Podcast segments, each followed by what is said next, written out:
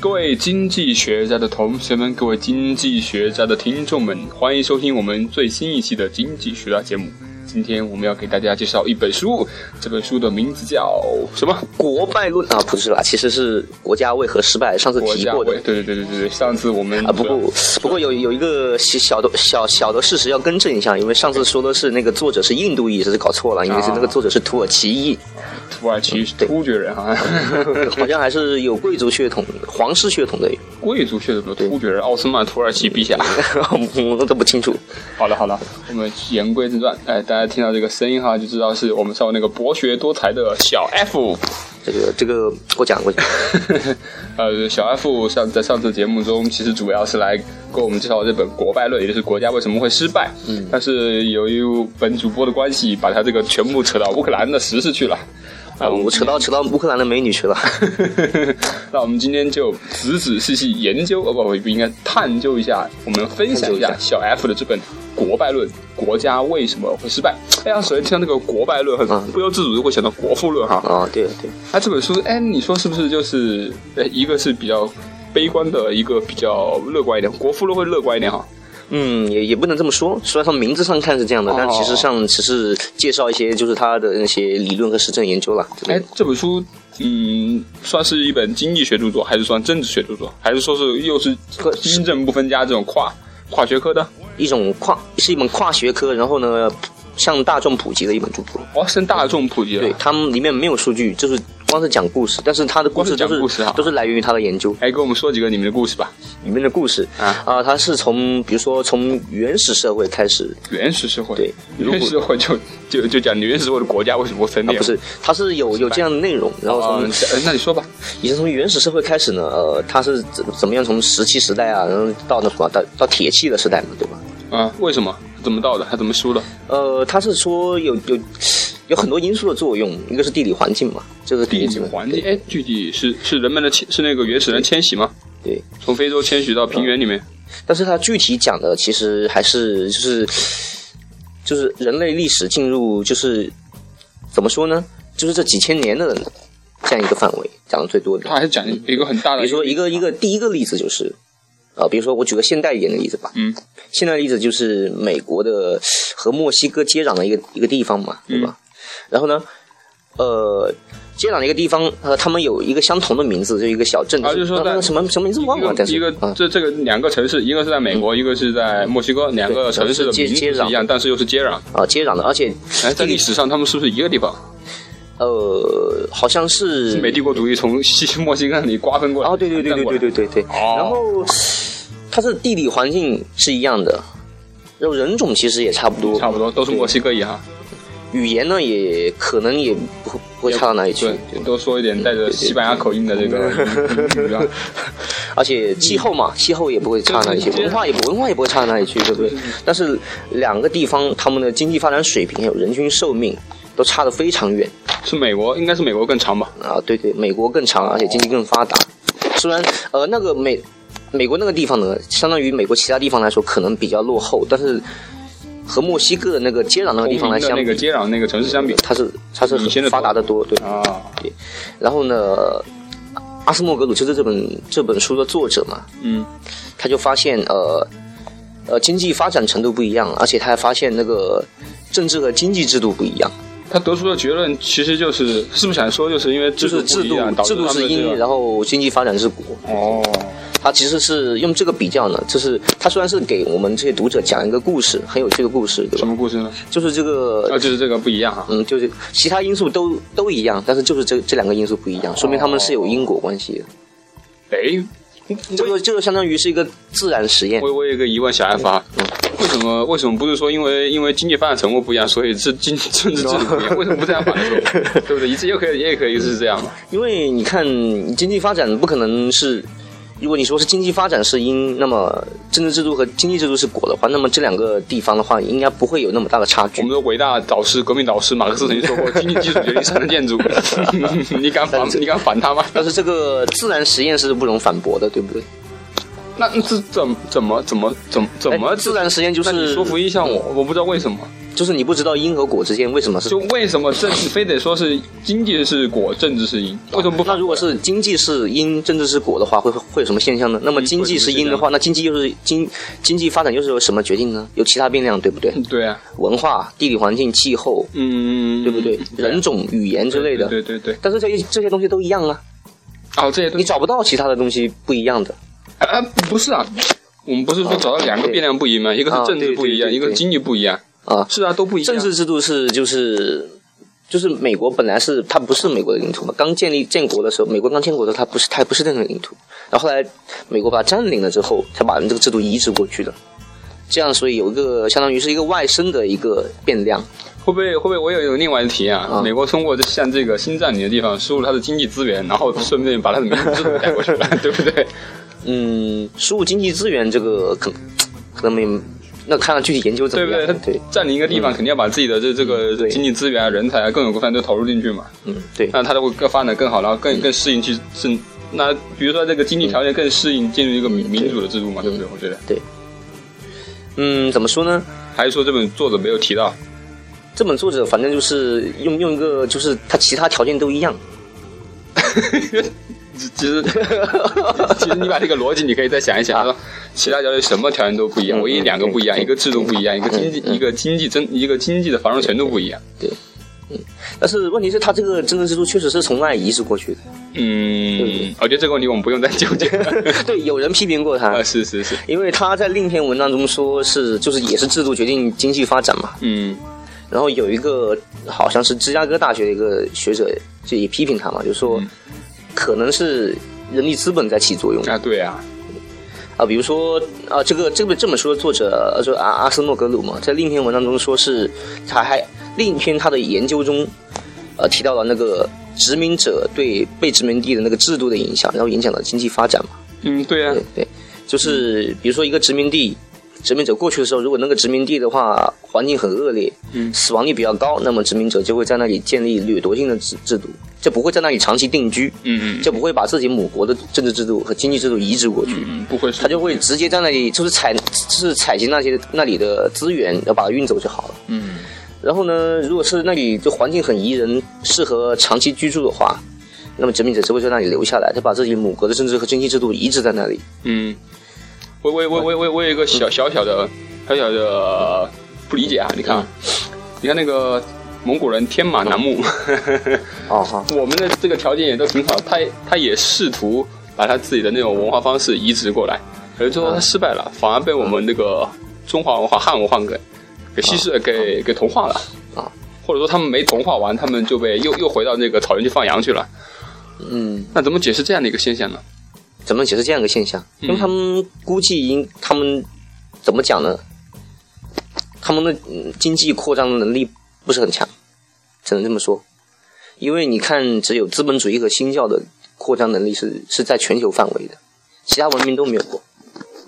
我的我的我的理解是啊，就是可能是不是因为你看这个中华中华这个中华的广阔的这个呃南宋，尤其是南宋嘛，南宋的繁荣的经济程度，导致了像蒙古这样的制度不适合在这样的一个一个神州大地上繁荣，所以说。我我的我的感觉就是跟我刚才的观点是一样，是不是因为南宋的经济繁荣，导致的是蒙古的这个政治制度不，这个这种体制这种天马栏目的方式不适合在这个土壤上生存，就是说导致所以催生诞生不了，嗯，诞生不了这样的。对，有有很多人也认为就是其实不是那个政治经济制度决定经济发展，反而是反而是反过来，制度反而是内生的，对吧？对对对对对对对。我感觉这其实是传统的观点，因为嗯，你说啊，对对，我知道，体制体制决定经济增长，那那是新制度经济学的一个一个想法，对不对？传统的观念都是经济增长决定一切嘛，对不对？那那也不一定是新制度经济学的观点。哦哦哦哦，就我这个不是很了解哈，我我他也其实这方面研究都都很都很都很复杂。嗯，然后这篇这这本书，他作者这本书呢，受到很多批评，就是说制度其实是内生的。最大的批评就是说，制度是内生。对，制度文化还有制度文化之类的，这些都是中间变量，都是内生的嘛。那么，唯一真正最根本的、最外生的变量，就是地理环境、气候之类的。嗯嗯嗯。哎，我我想啊，你说这个内生，它具体指的是什么？内生就是呃，被其他因素所决定，就是在你解你想解释这个现象的时候，在这个现象所形成的体系中，这个病让它被决定了，在这个体系中决定出来的。你能能不能举一个例子？举个例子哦，啊，比如说供求和呃，就是供给和需求这个模型啊很简单的，对吧？啊啊啊！呃，两条线交叉在一起，嗯决定了均衡的那个产量和价格。那个嗯均衡产量和价格就是内生的嘛，就是由这个系统哦由由由于其他的由一个系统决定的。其他的决定出来最后的一个结果啊。对对但是在这个系统中呢，收入是一个外生外生变量。哦比如说收入增加了，那么需求增加，那么价格就会上涨，对不对？哦，放放到放到我们这里的话，其实其其实也就是想表达刚才我的一个观点，就是这个政治制度其实是内生的。哦，你说是这个意思？哦，理解理解，是所有的，比如说像什么人力资本啊、文化呀、地理禀赋啊，所有造成的一个内生的变量，这这就是政治制度。对，可能。对啊，但是也，他这本书的作者呢，啊还强调一个方面，就是历史的偶然因素。他是他他认为其实他是他认为什么是偶然呢？制度变迁的过程中，主要是制度变迁是一个偶然哈。嗯，对，制度变迁的时候，他呃反正他是他受到的是其实是马克思的那个阶级冲突的启发的，认为就是制度变迁其实不仅仅是个人的成本收益决策所造成的，制度变迁不仅仅是个人的决策造成的哈。嗯，对，还是社会组各各种不同不不同的集团的冲突相造成的。嗯，这是马克思的观点哈。他是受到这个启发，但是不完全是。马克思是说就阶级冲突嘛，啊，他说是然后他说是利益集不同的集团、不同利益群体，对比如说呃穷人富人，比如说屌丝和高帅。对，或者是就白富美统治统治精英，还有那些从新技术获得好处的那些新兴阶层之类的。是是对对，其实我们现在就就陷陷入一个一个三，我们现在这个社会就陷入一个三国分立的状态。有吗？有吗？呃，高富帅高富帅是一个阶级，哦一个一个群体，然后白富美是个阶级，男男女屌丝好像都是一个阶级。好吧，也就是说男生和女生是谈不到一块的，是吧？哎对吧？中间有交合。有交合，哎呦，哦这个词好像有点不有些有交集。也可以用那。另外，我说的是河马，人一口那个河马。啊，对对对对对，我知道。他还他除了强调社会冲突之外，社会冲突呃影响了制度的变迁之外，他还强调另一个就是呃熊彼特还记得吗？嗯，记得这是个经济学家，呃，他发明一个概念叫做呃创造性的破坏，创造性的破坏是什么？就是经济在发展的过程中，革命算是创造性的破坏吗？它创造性的破坏主要是指的是企业家那个发挥自己的那个创造性哎，那为什么会说他说它是一种破坏呢？破坏，因为你看新技术的出现。会让呃以前的旧的部门、旧的制度瓦解，哦，然后以前依赖于旧的部门和旧旧技术的那些那些人就会失业，破坏传统或者行业，说传以及传统行业相关的人啊。或他们的利益就会受到损害。哦，就是破坏他们的。所以呢，他这个就利用这个观点，他们就把这两个，就是一个社会冲突，还有一个是创造性破坏，把它结合起来。结合在一起。哎，那是什么东西？然后是是这样的，就是每当呃经济出现波动或者是有创新的时候嘛，嗯创新那么潜如果存在潜在创新的机会的话，嗯，那么这个创新可能会使会会造会有在社会各个集团中造成分野，造成了造成有胜利者，还造成有失败者，是就是是 winner 和 loser。哎，有没有会有中立者？就不就是，哎，怎么说来着？你看胜利者和和呃失败者，有有点像那个执政那如果是党一党，有没有人民大众那如果是中间，如果是中性的话，那就是对这个模型没有什么影响，啊就是说他只是啊他无所谓，对不对？呃，对整个整个社会群体就分分成两部分。啊，对，所以是这两部分就是有社会冲突嘛。啊，对对对，所以呢，统治精英他很可能，如果是政治权力比较集中的话呢，嗯他就有有力量来捍卫自己的利益。嗯，然后他们的利益是其实是依赖于旧技术和旧的制度的。然后潜在的新兴阶层，他们有潜在创新的能力。如果他们创新成功的话，那新的技术就会给他们带来收益，就会破坏原有的制度和部门。嗯那么这些潜在的新兴阶层就会从新技术中获得收益。那么是他们是依赖新技术的，小爱法为什么是偶然的呢？为什么说它是偶然的呢？因为历史就是偶然的呀。哎，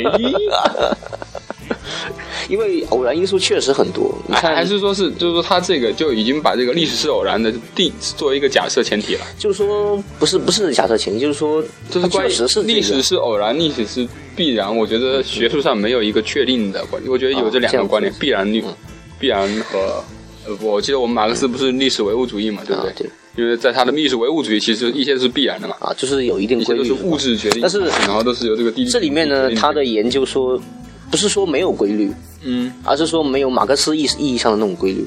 呃，那我还意思就是说，还有怎样法？呃，你在一个局部局部的，比如说你观察一个局部的一个事件的话，你可以发现其中的因果关系，对，但是你可以做研究。但是你放到历史长河的话，你想，因为这是一个复，这是一个复杂的、很复杂的一个，而且是一个开放的系统，会不会是因它是有为各种变量之间就是互相影响，这个完全纠缠在一起。你其实是会不会是因为我们人类历史太短了，所以显得像是 人类理性太有限了，人类理性太有限了哈，我们的认知太有限发了，发现不了。所以说就是认为它是偶然的，因为历史长河里面就是各种事情太多了，对不对？你说这个是主要因素，你说制度是主要因素，然后别人又说地理环境是主要因素，人力资本是主要因素，那谁是主要因素呢？我说强调单一变量可能都不是很适合，哦。然后所以说你这个偶然因素，它可能要占一席之地。我觉得有一个，哎，有一个有一个段子很像你刚才说的，嗯，就就好像是讲两两两个球，嗯，一个球是指的是统治者，嗯然后另一个球上面写的是那个人民大众，嗯然后他们俩在争谁是影响这个这个历史发展的，然后然后这两个球一般大嘛，然后旁边有一个，不一定一般大，然后他们的互相的更大更大更大更大，哦，那个那个是啊，我知道 历史的偶然性。有历史的偶然性，然后那个球已经更大了嘛，有比那个球更大更大，就是说那个历史偶然性，这个球相当于另外一个球，就相当于一个地球和太阳一样。哦，你说那个你那个上帝的理性，你是上帝的理性哈，我看那个叫做强大的信誉，哦，强大的信誉哦，我明白了，那个图是是是我，知道了。有点相似哈。对，呃，其实说呢，这个历史的偶然因素虽然说的很模糊，但是我在我的理解来看，说的是一种你事先完全无法预测的外生变量，比如说什么天灾啦、自然灾害啦，或者是某一个统治者，他其实是一个疯子，他潜在的就是他可能他的父辈、母辈，他决定他的基因嘛，他的基因可能存在有一定那个什么，决定他的性格可能是有点有点疯狂的。那么可能就影响了历史，就这样子，就是这是没有什么规律可循的，对不对？你完全无法预测，对不对？你想，你想，如果秦始皇，如果秦始皇没有把福氏公主给杀了，也许真是第二世还是万世，但至少来说不是二世而亡嘛，对不对？对对对对，哦，就是那么大不是他杀的吧？好像啊，好像不是他杀的，呃，是那个胡亥嘛，胡亥杀的啊，对，胡亥假传那个所以说这是圣旨嘛，我们可以把它理解为完全无法预测的外生的力量，嗯，就是在我们这个模型之外的。它突然间就就空降下来了，我们完全没有办法控制，也没办法预测，哦，就这个意思这。就是历史的偶然性对。好对，OK，谢谢。那继续分享吧。呃，像这样的话，如果你如果如果一个新技术它它它会区分赢家和输家的话，嗯，那么当这个新技术可能会出现的时候，那些输家如果是统治精英，而且那个统治精英在一个比较集中权力集中的政治制度的情况，他们就有能力对百般的阻挠新技术的出现，对于任何可能撼动他们权威的，他们都会封杀。但是呢，如果是一个政治权力比较分散，就说大家都是用谈判啊、妥协来这样决定国家事务的这样一个体政政治体系里面的话，那么统治精英他们当然都会有一批统治精英，但他们权力是分散的，有权力制衡嘛，对吧？嗯，那么他们就没有力量，没有力量集中起来去阻止这个新技术的出现，所以说这个新技术就会就会很自然而然的诞生，然后所以它也会有更大的几率诞生更。大几率诞生，然后就取代这个旧的技术。对对，所以就产生创造性破坏。虽然破坏当然是暂时，但是创造性的带来长远的经济增长，所以呢，这个国家就繁荣起来了。哎呀，所以说，它这个逻辑链就是说，呃，政治制度比较分散，而且呢有法治，有对那个行政长官有权力制衡的话，那这就是一个就是一个包容型的政治制度。在包容性政治制度的情况下，经济会得到发展。然后掠夺性的经政治制度呢，就是政治权力比较集中，集中在一小部分精英手中，他们就百般阻挠新技术的出现，那么经济就不会发展。也就是说，威权政治的一个地区或者社会或者是国家的话，它其实对新技术是嗯挺排斥的。嗯，对。但是这个它这个理论有一个缺点，就是技术是通过创新来获得的。对，如果是万一是模仿呢的对吧如果模仿模仿，可以对对 copy 山寨嘛？所以说他他他他的他也补充了一些理论，就是说，在某一定范围内，威权或者说掠夺性的政治制度也能促进经济发展。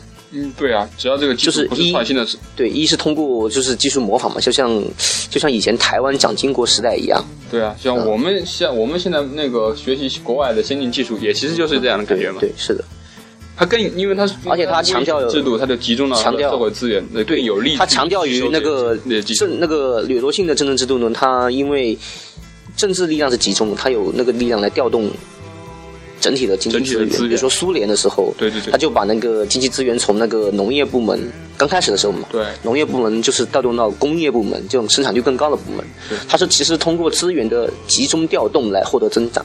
对对对对对，或者说是模模仿呃资本主义，就是西方资本主义通过几百年慢慢演化出来的一些制度，他在十多年之间把它把这个工业生产的模式把它模仿了。哎，我有一个小小 F，我有一个小小的疑问啊，你说，嗯，会不会存在这样的一种情况？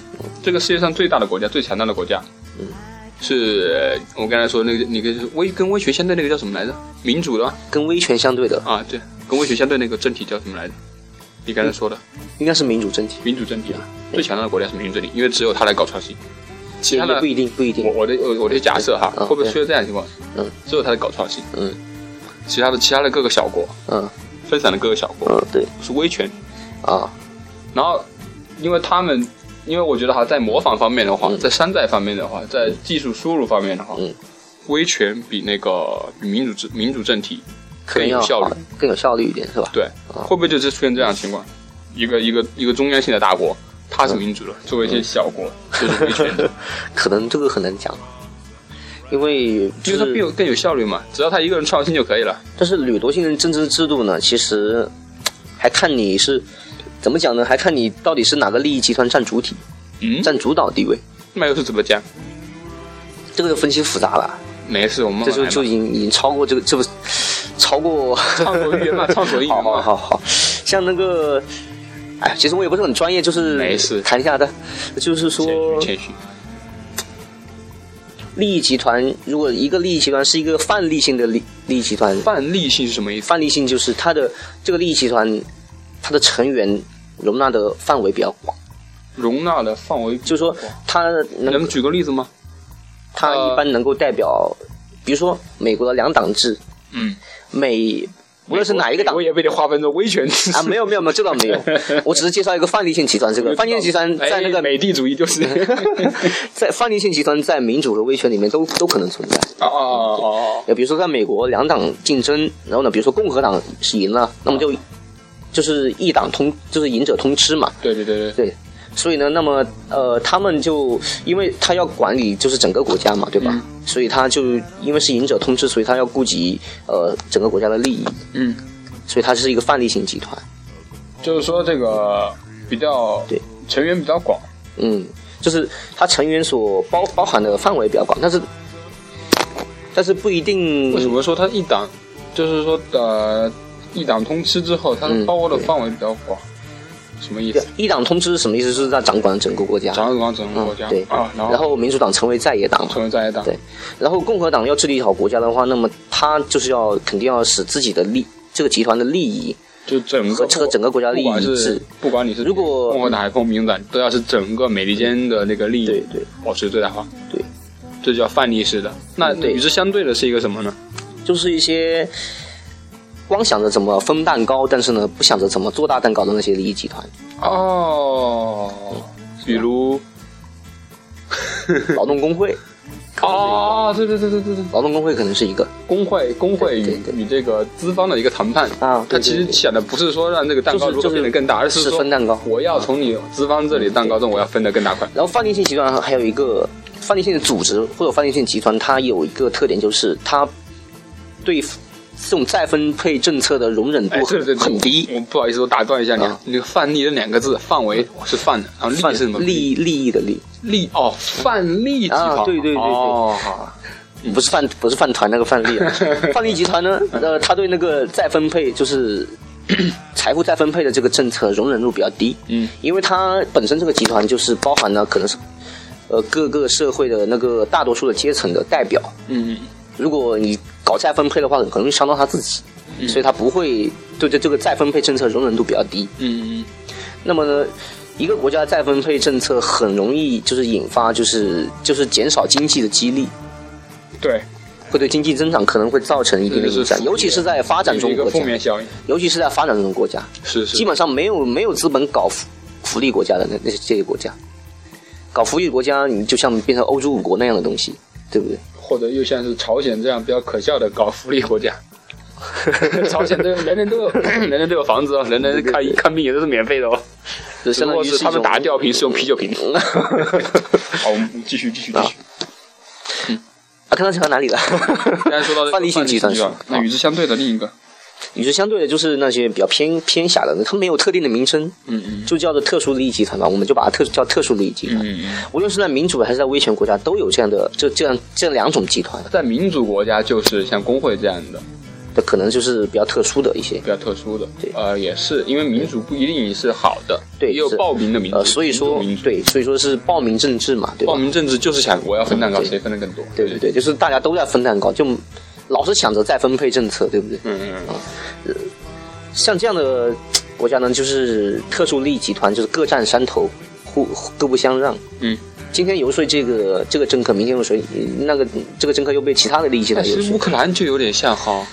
对啊，对啊，你就是你看，你看，你看那个季莫申科，季莫申科上台了，就自己拼命的花钱。啊季莫申科被下台了，然后那个亚努科维奇也进一步的刮钱。啊，每一个总统，从库奇马、尤先科的亚努科维奇都是一个大贪官。对，所以可能这个国家是缺乏一个范例性的组织的对，尽管它号称是三三权分立的民主国家，然后呢，像这个范例性组织，其实是一个政治学家叫奥尔森提出来一个概念。啊。对，奥尔森呢，他是认为，他不仅举了美国的两党制嘛，啊，对，他还举了苏联，比如说他说苏联在之所以能够集中，他他不是有权力集中的政治制度嘛？对，但是他之所以能能够做这样一件事，把资源从低生产率的农业部门分配到高生产率的工业部门也是，因为它是范例式的。因为他说他认为这个苏联共产党当时是算是一个范例性的组织，对，因为苏联共产党的党员数量太大。对对国家的控制也是空前绝后的。对我们党的我们党也应该算是一个范例式的一个团体哈。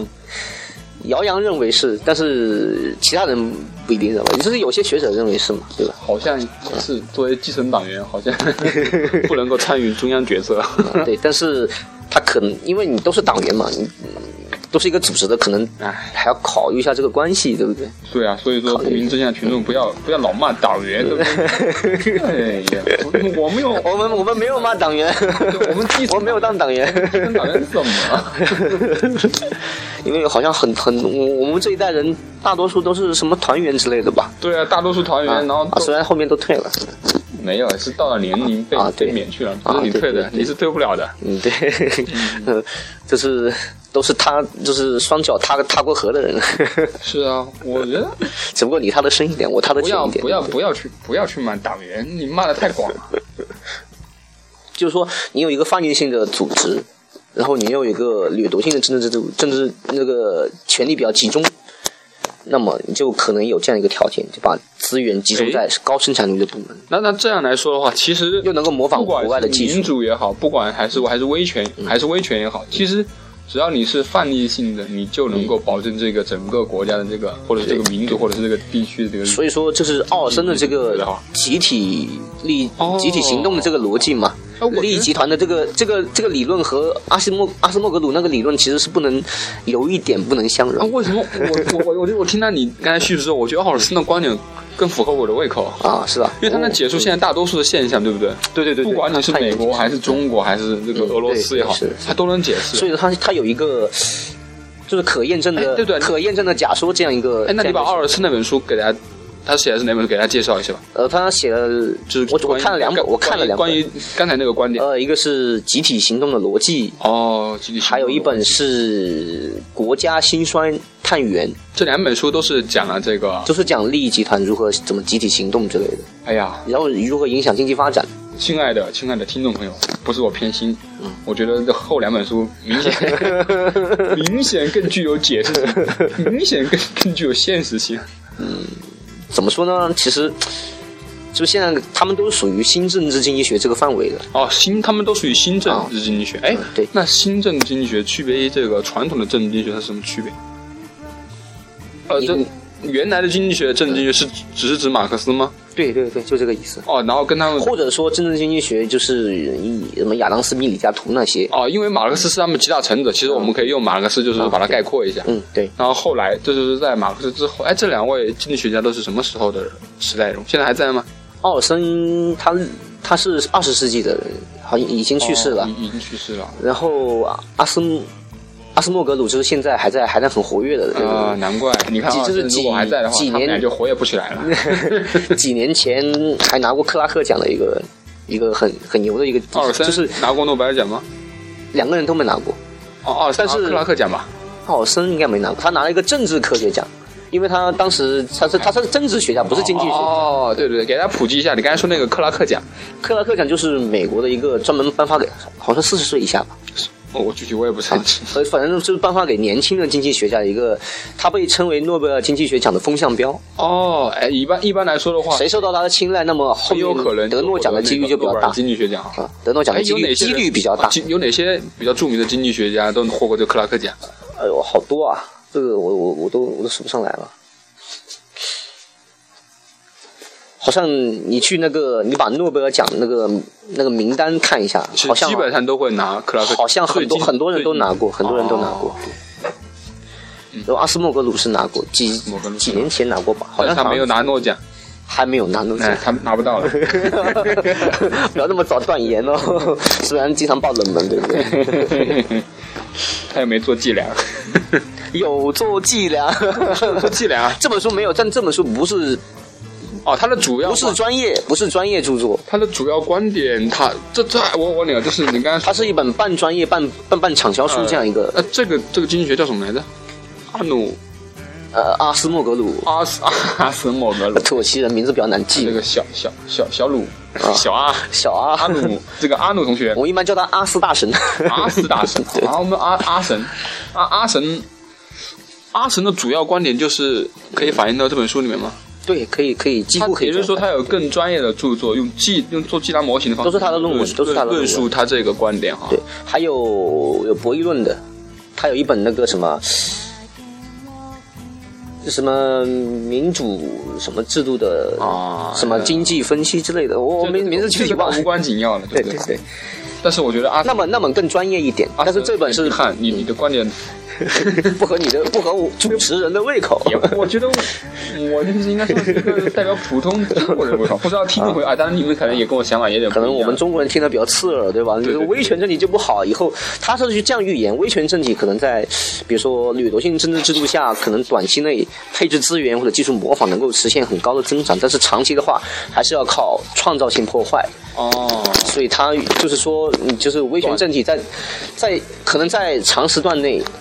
可能有那么好好的经济绩效，但是在更长远的时代，还是你是所以说，像我们中华人民共和国一定会油尽灯枯。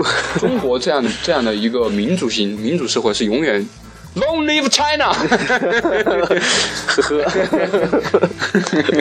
好，继续。嗯，怎么说呢？现在这个，反正这个像新政治经济学，新政治经济学它和原来的老政治经济学的区别就在于，嗯。用博弈论、一般均衡模型做数学模型哦，然后呢，模型在那个实证方面，它是用用各种计量、用各种统计学的。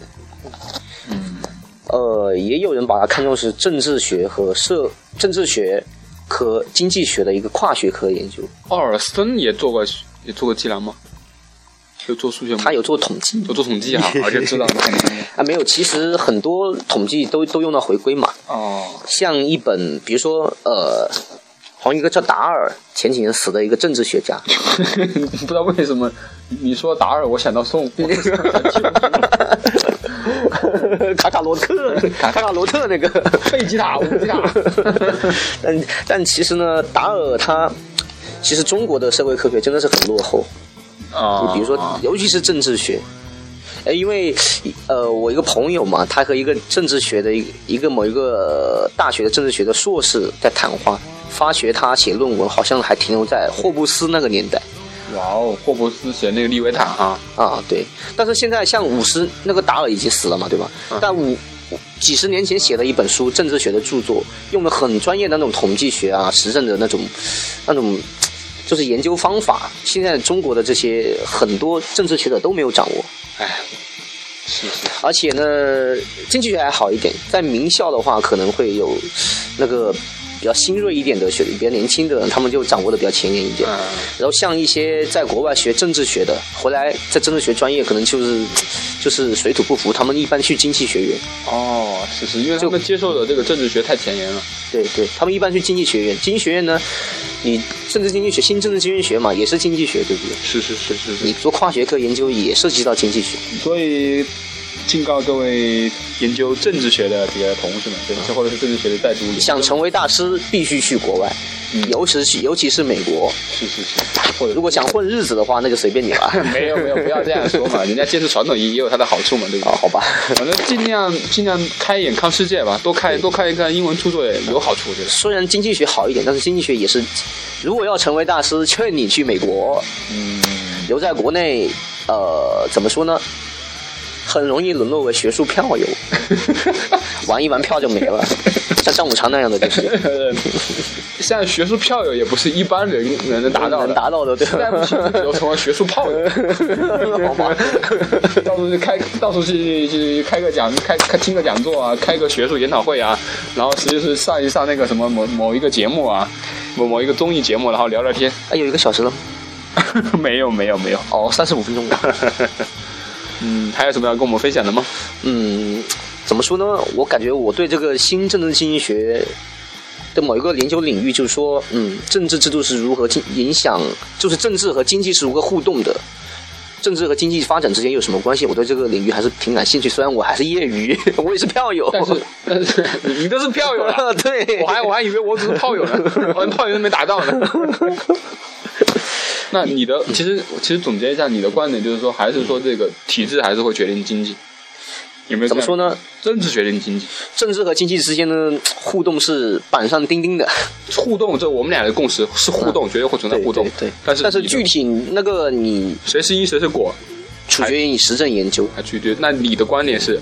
我还没做实证研究，所以我没有观点。这本书《国外论》的观点 是国外论的观点，我认为治政治政治制度是因对，呃，应该是比较主要的因素。主要因素，然后推导出来是经济这个结果。推导出来经济发展是它的结果。对对对对，这就是这本书的一个新的思想。各位听众朋友，各位经济学家同学们，有兴趣可以借来这本书哦。啊我们再给大家介绍一下这本书嗯是谁写的？呃，一个是阿神，阿神，呃，对，阿斯莫格鲁是麻省理工的一位教授，还有一个叫罗宾逊，是他的多年的合作伙伴，好基友。哦，不是罗宾逊夫人哦，呃，不是罗宾逊夫人，好炮友了。哦，对不起，罗宾逊夫人，我不该这样诽谤你的。好了，那我们今天就结束了。啊谢谢大家谢谢大家捧场拜拜。拜拜。